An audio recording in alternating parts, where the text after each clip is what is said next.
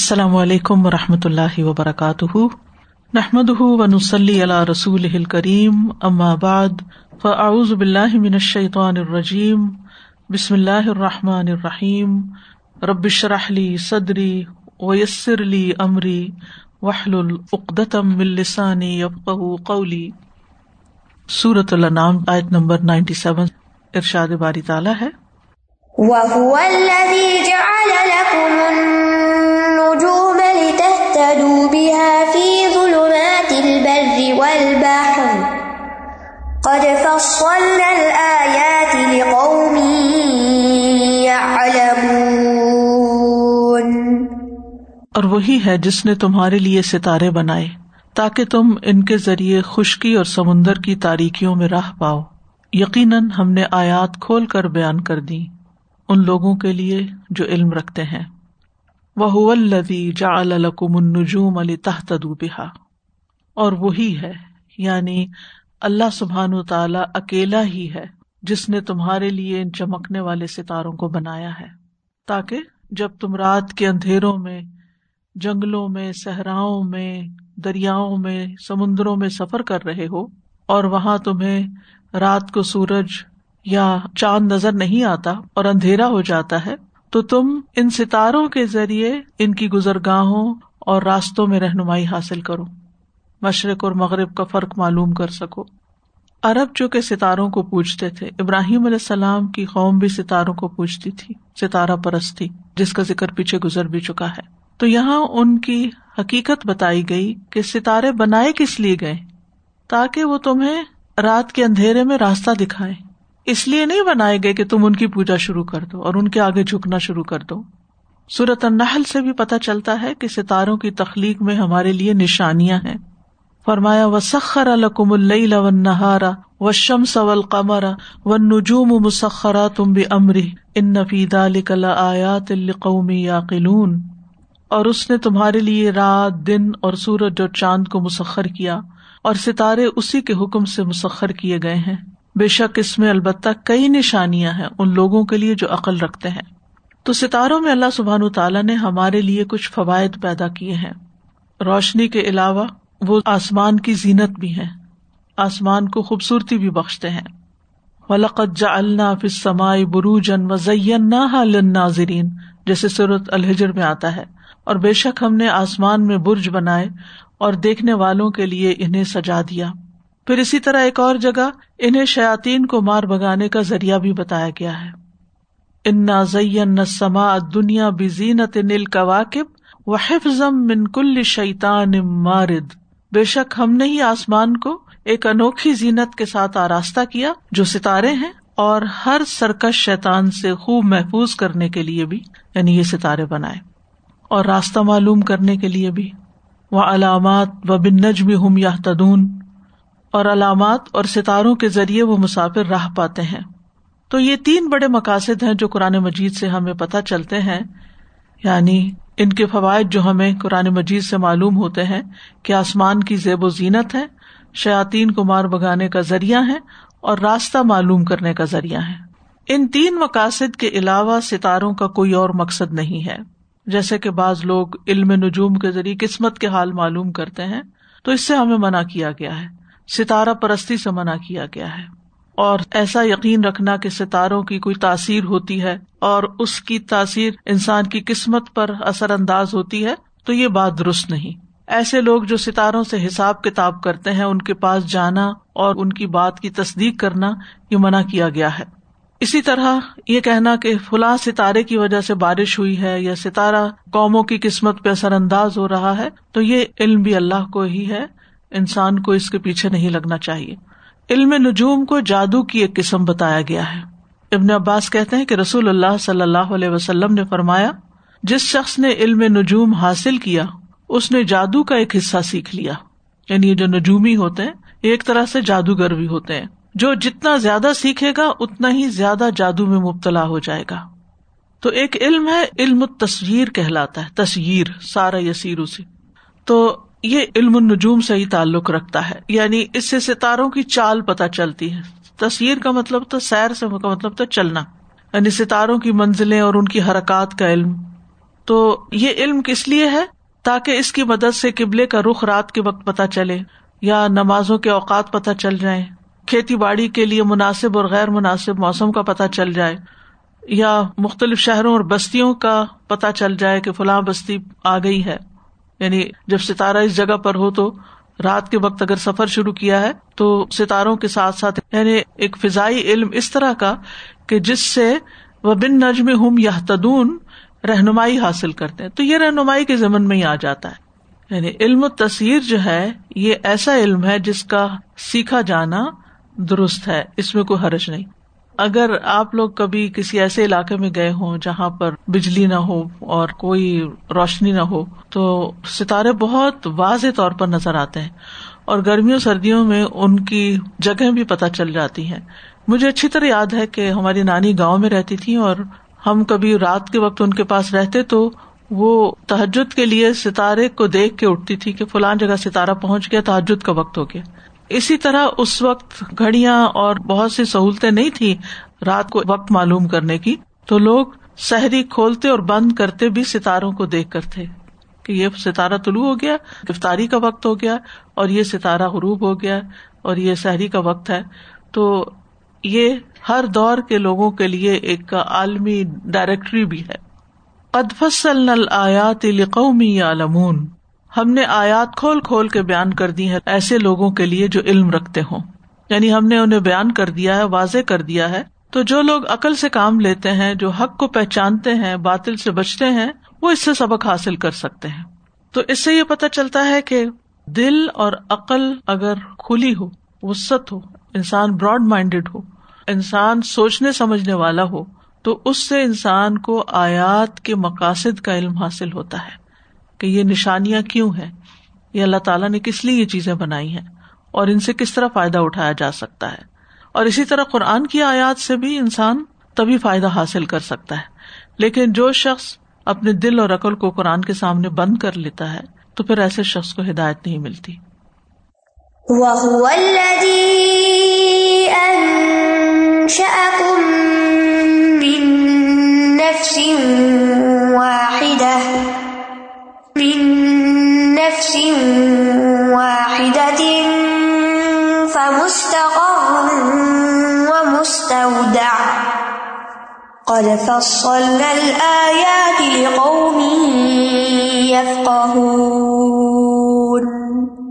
اور وہی ہے جس نے تمہیں ایک جان سے پیدا کیا، پھر ایک رہنے کی جگہ ہے اور ایک سپرد کیے جانے کی۔ یقیناً ہم نے آیات کھول کر بیان کر دی ان لوگوں کے لیے جو سمجھتے ہیں۔ وہ اللہ اور وہ ایک اللہ ہی ہے۔ اللہ انشا اکم جس نے تمہیں پیدا کیا ہے۔ انشا کا لفظ جو ہے، یہ صرف پیدا کرنے کے لیے نہیں آتا، بلکہ اس کے اندر نشو نما دینا، پروان چڑھانا، فروغ دینا، یہ سارے معنی پائے جاتے ہیں۔ یعنی وہ تمہیں پیدا بھی کرتا ہے اور پھر تمہیں بڑا بھی کرتا ہے۔ تمہیں وجود بخشنے کے بعد زندگی بخش کر اور آگے بڑھاتا ہے۔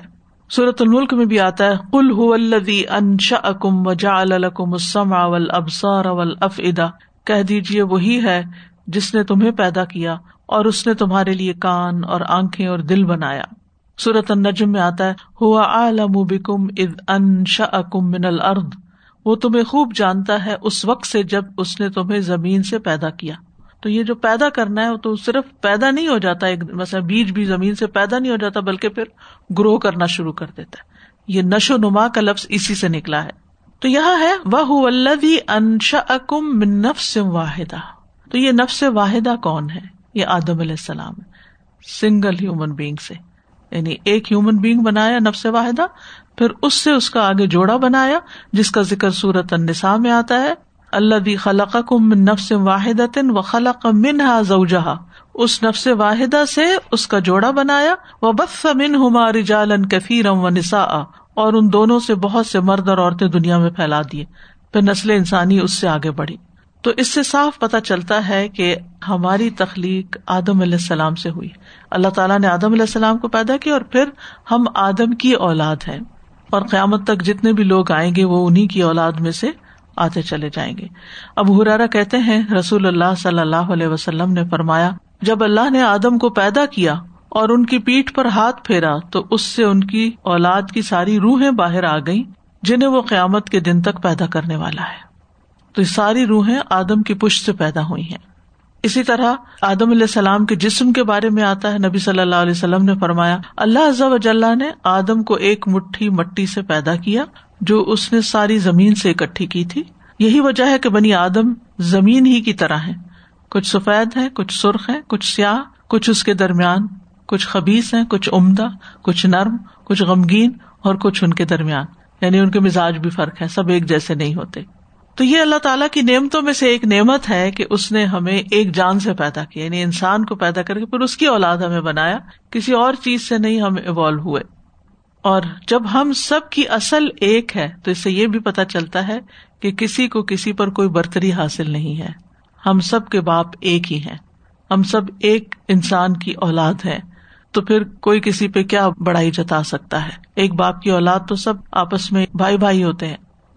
جیسے کہ حدیث میں آتا ہے، سب لوگ آدم کی اولاد ہیں اور آدم کو مٹی سے پیدا کیا گیا۔ و مستقر و مستعودا تو تمہارے لیے اس نے پھر پیدا کر کے زمین میں مستقر بھی بنایا اور مستعودا بھی بنایا۔ یہ دو چیزیں کیا ہیں؟ مستقر کہتے ہیں قرار کی جگہ کو، ٹھکانے کو، اور مستعودا کہتے ہیں حفاظت سے رکھے جانے کی جگہ یعنی جہاں کوئی امانت رکھی جائے۔ تو یہ مستقر اور مستعودا کیا ہے اس کا ایک مانا یہ کیا گیا ہے کہ یہ زمین میں ٹھہرنے کی جگہ اور اپنے آبا کی پشتوں میں ودیت کیے جانے کی جگہ ہے۔ یعنی مستعودا باپ کی پشت ہے اور زمین میں ٹہرنا اس کا مستقر ہے۔ یعنی ولقم فل ارد مستقر و متا لاہین جیسے ایک اور جگہ پر آتا ہے نا کہ زمین میں تمہارے لیے مستقر ہے اور ایک وقت تک فائدہ اٹھانا ہے۔ دوسرا مانا ابن مسعد نے یہ کیا ہے کہ یہ رحم میں ٹھہرنے کی جگہ فی قرار مکین جیسے آتا ہے قرآن میں کرار پکڑنے کی جگہ۔ اور پھر مرنے کے بعد قبر میں رکھے جانے کی جگہ۔ وہاں مردے کو سپرد کر دیتے ہیں زمین کے۔ امانت واپس کر دی جاتی ہے۔ زمین سے ہی آئے ہیں نا، زمین میں واپس لوٹا دیے جاتے ہیں۔ تیسرا مانا عورت کے رحم میں رہنے کی جگہ اور مرد کی پشت میں ودیت کی جگہ ہے۔ یعنی مرد کی پشت میں ایک یعنی نطفہ امانت کے طور پر ہوتا ہے، جو عورت کے پیٹ میں آ کر پھر کرار پکڑتا ہے اور اس سے پھر انسان پیدا ہوتا ہے۔ ایک مانا یہ بھی کیا گیا ہے کہ دنیا مستقر ہے اور آخرت سپرد کیے جانے کی جگہ ہے۔ ایک مانا یہ کیا گیا ہے کہ زمین ٹھہرنے کی جگہ ہے اور قبر سپرد کرنے کی جگہ ہے۔ ایک یہ مانا کیا گیا ہے کہ مستقر ان کے لیے ہے جن کو پیدا کر دیا گیا ہے، جو پیدا ہو چکے، جیسے ہم ہیں۔ تو زمین ہمارے لیے مستقر ہے۔ اور مستعودہ ان کے لیے جو ابھی پیدا نہیں ہوئے، یہ بھی ابن عباس سے مربی ہے۔ تو دنیا میں آنے کے بعد انسان یہ دونوں ہی چیزیں پاتا ہے۔ دنیا میں رہنے کی جگہ پاتا ہے اور مرنے کے بعد اسی زمین میں دفن ہونے کی جگہ پاتا ہے۔ تو یہ مانا اس لحاظ سے زیادہ قرینے کے آس ہے۔ یعنی جتنی زندگی اس کے مقدر ہوتی ہے، اتنے دن وہ دنیا میں زندگی گزارتا ہے۔ جو رسک اس کے مقدر میں ہوتا ہے، وہ کھاتا ہے، اس سے فائدہ اٹھاتا ہے۔ اور پھر اس کے بعد یہ ہے کہ جب اس کی زندگی ختم ہو جاتی ہے تو وہ اپنی جان جان آفرین کے سپرد کر دیتا ہے اور جہاں کہیں بھی دفن ہوتا ہے وہ اللہ ہی کی زمین ہوتی ہے اور جب اللہ کا حکم ہوگا زمین اس امانت کو اللہ کے حوالے کر دے گی، قیامت کے دن باہر نکال دے گی۔ وہ القتما فیحا و تخلت و عظینت ربا و حقت سب کچھ نکال کے باہر ڈال دے گی۔ وہ امانتے تھی نا اس کے بعد۔ جب اللہ تعالیٰ کا حکم آئے گا کن پیا کن باہر لے آئے گی سب کچھ۔ کچھ بھی اپنے اندر نہیں چھپا کے رکھے گی۔ تو ہر شخص کا مستقر اللہ کے علم میں ہے، اس کا مستعودہ بھی اللہ کے علم میں ہے۔ زمین پر ہم نے کہاں رہنا ہے، کہاں ہمارا ٹھکانا ہوگا، گھر کہاں ہوگا، یہ پہلے سے اللہ کے علم میں ہے۔ کہ جو شخص پیدا ہو رہا ہے، کس ملک میں پیدا ہوگا، کس گھرانے میں پیدا ہوگا، کہاں رہے گا، کہاں جا کر بسے گا اور پھر اس کی قبر کہاں ہوگی؟ ہم میں سے ہر ایک کے دل میں یہ خیال تو آتا ہی ہے نا کہ پتا نہیں ہماری قبر کہاں ہوگی۔ پتا نہیں کس زمین میں دفن ہوگی۔ کچھ لوگ اپنی قبر خرید کے بھی رکھتے ہیں اور کسی اور کو وہاں دفن کر دیا جاتا ہے۔ تو ہمیں نہیں پتا کہ کون سی زمین ہمیں سمیٹے گی۔ لیکن اللہ کو پتا ہے یہ اللہ تعالیٰ کے علم کی وسط ہے۔ ہر چیز پر اللہ کا علم چھایا ہوا ہے۔ تو ہر جاندار کے رہنے اور مرنے کے بعد اس کے سپرد کیے جانے کی جگہ کا علم بھی اللہ کے پاس ہے۔ سورت ہود میں آتا ہے، وما مندا بتن فل اردی اللہ اللہ رزق و یا لم مستقر رہا و مستعود کل فی کتاب مبین زمین پر چلنے پھرنے والا کوئی جاندار ایسا نہیں۔ چھوٹے سے چھوٹا انسیکٹ اور بڑے سے بڑا جانور۔ جس کا رسک اللہ کے ذمے نہ ہو۔ وہ جانتا ہے اس کا ٹھکانا اور اس کے سونپے جانے کی جگہ۔ یہ سب کچھ ایک واضح کتاب میں لکھا ہے۔ اور یہاں یہ جو مستعودہ کا لفظ ہے نا، یہ بہت ڈیپ ورڈ ہے ایک طرح سے کہ انسان یہ نہ سوچے کہ بس وہ زمین پہ آیا ہے اور رہ بس کے چلا جائے گا، ختم ہو جائے گا، نہیں۔ زمین اس کو اپنے اندر بطور امانت رکھے گی۔ جو بھی اس کی کور ہوگی، جو بھی مٹی میں اس کی ہڈیاں گھل مل جائیں گی، لیکن وہ زمین اس کو اپنی امانت کے طور پہ رکھے ہوئے اور اللہ کے حکم سے پھر وہ باہر نکالے گی۔ اور قیامت کے دن کیا ہوگا؟ نبی صلی اللہ علیہ وسلم نے فرمایا جب تم میں سے کسی کی موت کسی زمین میں ہوتی ہے، تو اسے وہاں جانے کی حاجت پیش آ جاتی۔ یعنی جہاں مرنا ہوتا ہے نا انسان کو انسان کو وہاں کوئی کام نکل آتا، وہاں پہنچ جاتا ہے۔ جب اپنے انتہا کے مقام تک پہنچ جاتا ہے، تو اللہ تعالیٰ اس کی روح قبض کر لیتا ہے۔ وہ وہیں فوت ہو جاتا ہے۔ اور قیامت کے دن وہاں کی زمین کہے گی، اے مالک، یہ تیری امانت حاضر ہے۔ تو نے یہ جگہ اس کے لیے رکھی تھی، آج میں یہ امانت دے رہی ہوں واپس۔ تو اس لحاظ سے بھی مستعودہ قبر کے لیے زیادہ فٹ بیٹھتا ہے۔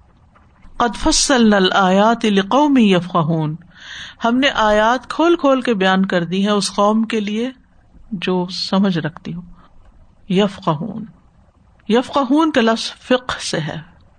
فا فا فک کہتے ہیں جو علم معلوم ہو، اس کے ذریعے ایسے علم تک پہنچنا جو نہ معلوم ہو۔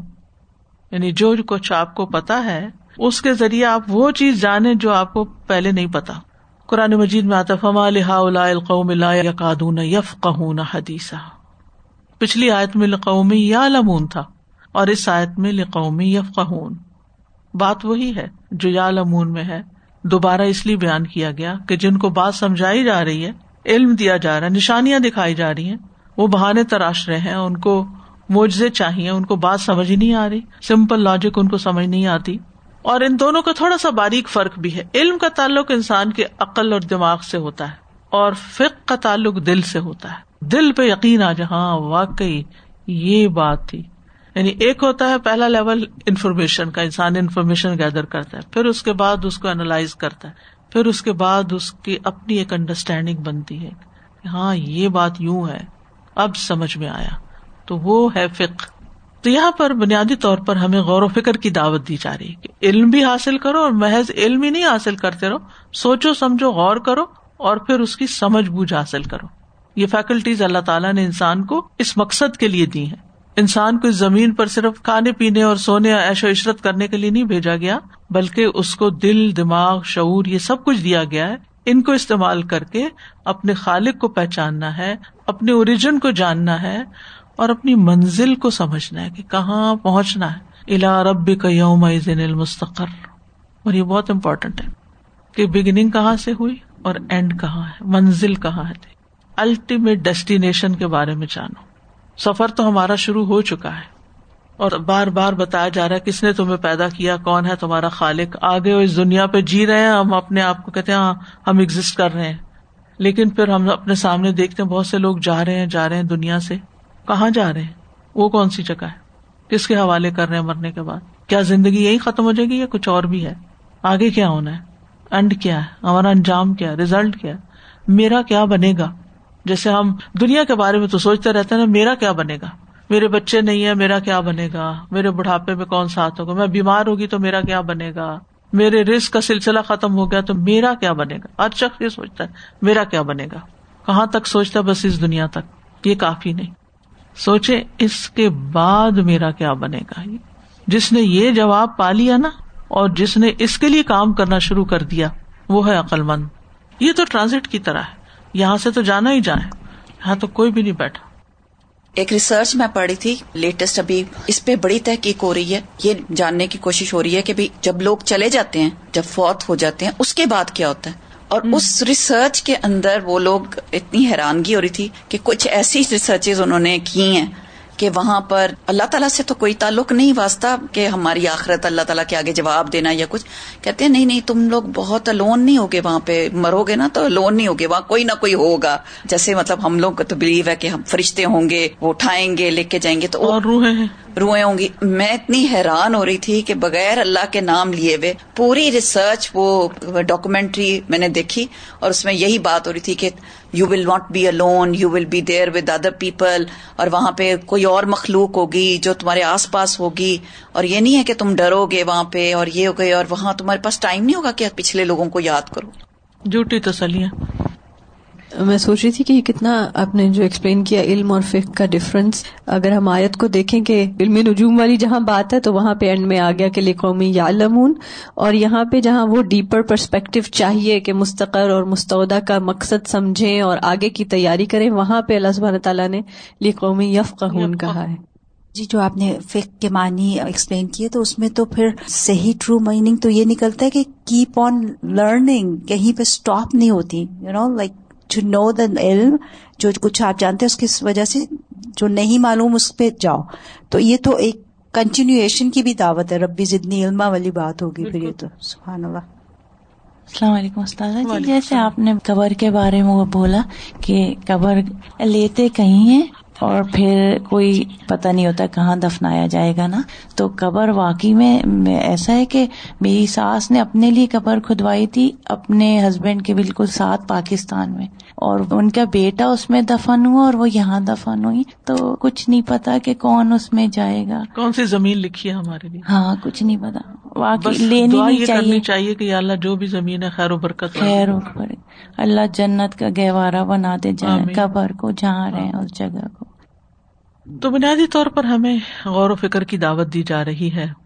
یعنی پہلے وہ دلائل آئے ہیں جو انسان کی ذات سے باہر کے ہیں، اور پھر وہ دلائل ہیں جو انسان کے نفس سے تعلق رکھتے ہیں، انسان کی ذات میں موجود ہیں۔